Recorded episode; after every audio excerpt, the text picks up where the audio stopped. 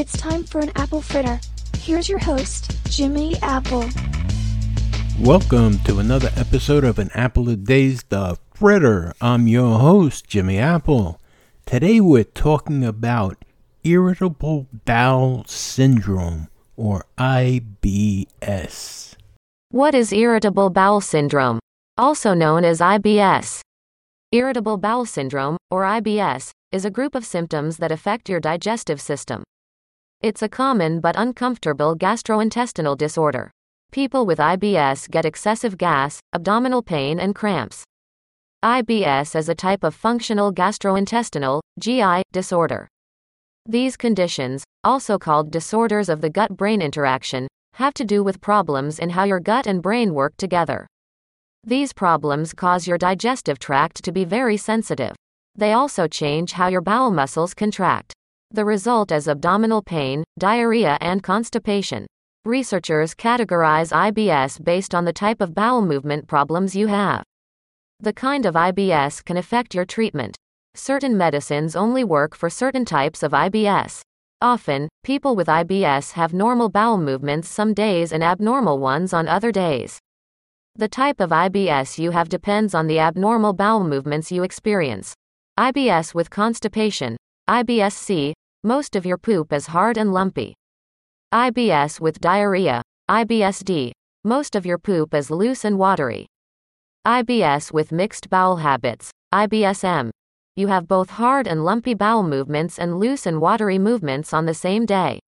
In people with IBS, the colon muscle tends to contract more than in people without the condition. These contractions cause cramps and pain. People with IBS also tend to have a lower pain tolerance. Research has also suggested that people with IBS may have excess bacteria in the GI tract, contributing to symptoms. You may hear these names for IBS irritable bowel, irritable colon, spastic colon, nervous stomach, since symptoms often happen when you're feeling emotional stress, tension, and anxiety. The condition most often occurs in people in their late teens to early 40s. Women can be twice as likely than men to get IBS.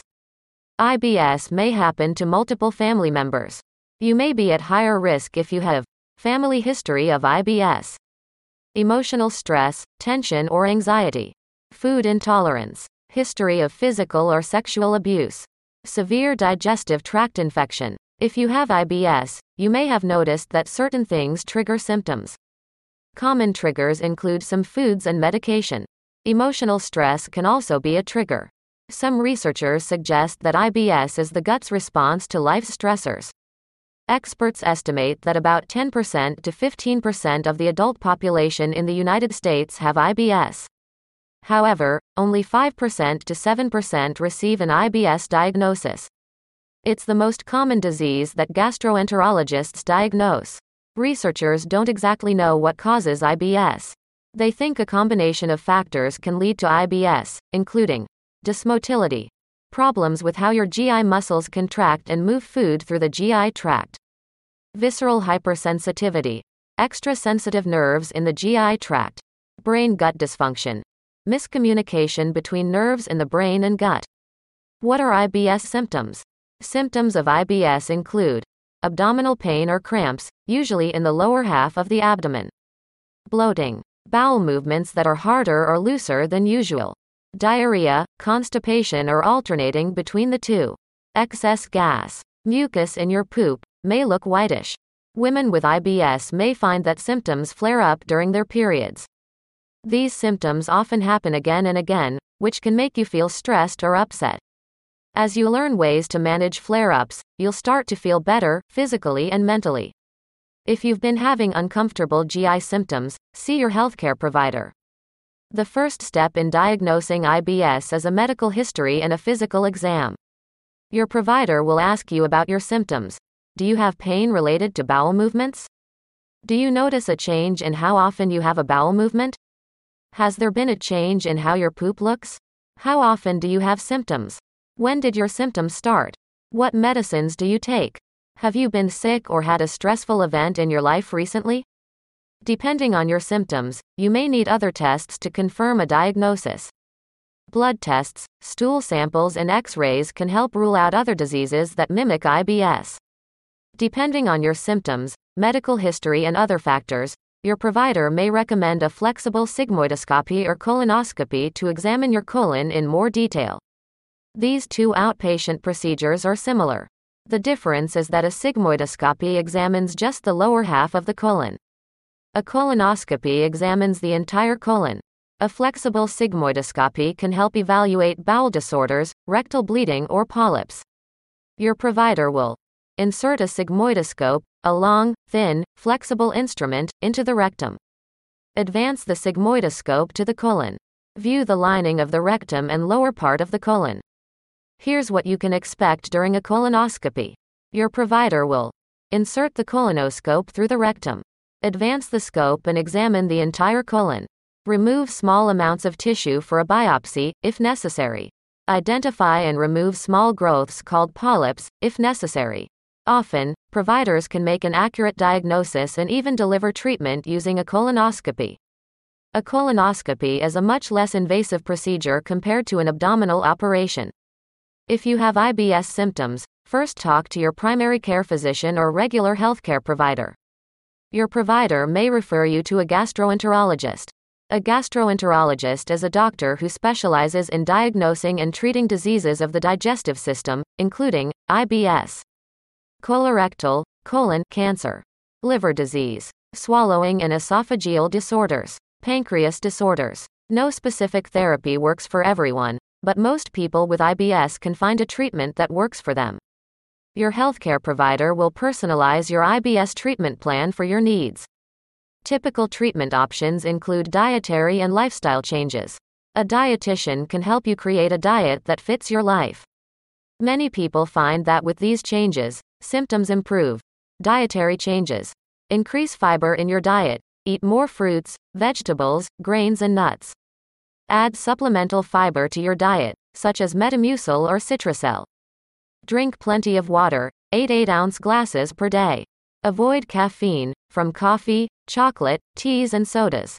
Limit cheese and milk. Lactose intolerance is more common in people with IBS. Make sure to get calcium from other sources, such as broccoli, spinach, salmon, or supplements. Try the low FODMAP diet, an eating plan that can help improve symptoms. Activity changes.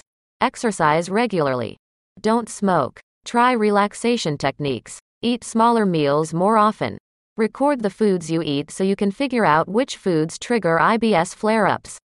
Common triggers are red peppers, green onions, red wine, wheat, and cow's milk. Medical changes. Your provider may prescribe antidepressant medications if you have depression and anxiety along with significant abdominal pain.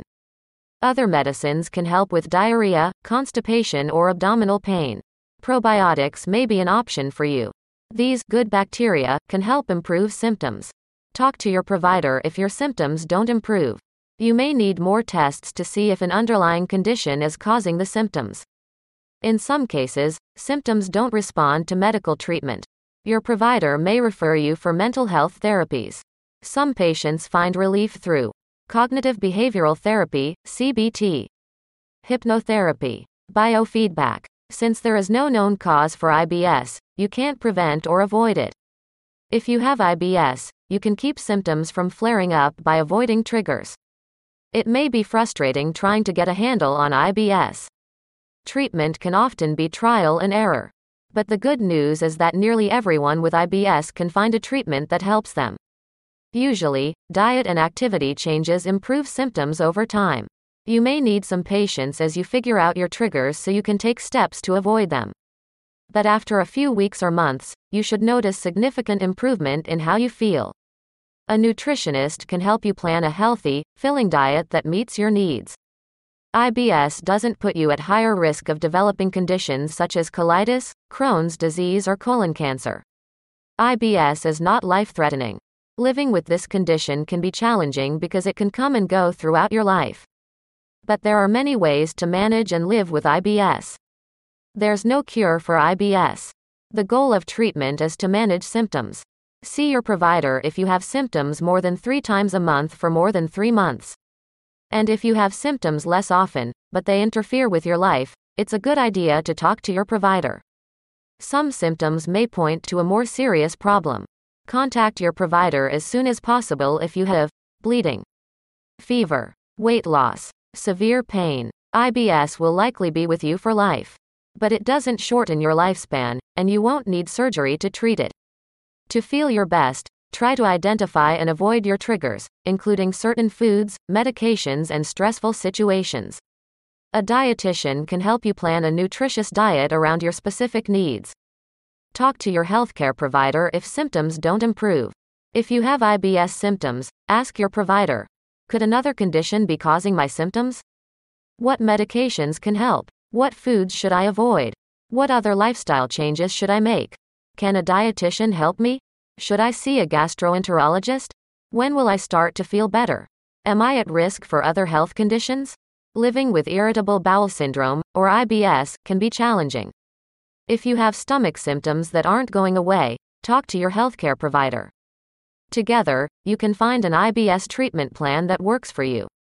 And now, I'll pass this back over to Jimmy. Thanks, Lisa, and I want to thank you, the listener, for stopping by today. And I want to remind you the apple fritter comes out every day at 4 a.m. That's right, we're up early baking an apple fritter for you every day at 4 a.m. And I want to remind you, my friends, no one ever went blind by looking at something from the bright side, so give it a shot. Hey, do me a favor, do yourself a favor, and do someone else a favor. Give someone a reason to smile today. Give them a wave, a smile, a hearty handshake. Be the reason somebody smiles today. Hey, you've been listening to an apple a day, the fritter and my name is Jimmy Apple, and I will talk to you again tomorrow. Have a great day today, my friends. Join Jimmy tomorrow for another apple fritter. In the meantime, stop over at our YouTube group page, Living with a Disability, join in the conversation and make some new friends. See you next time.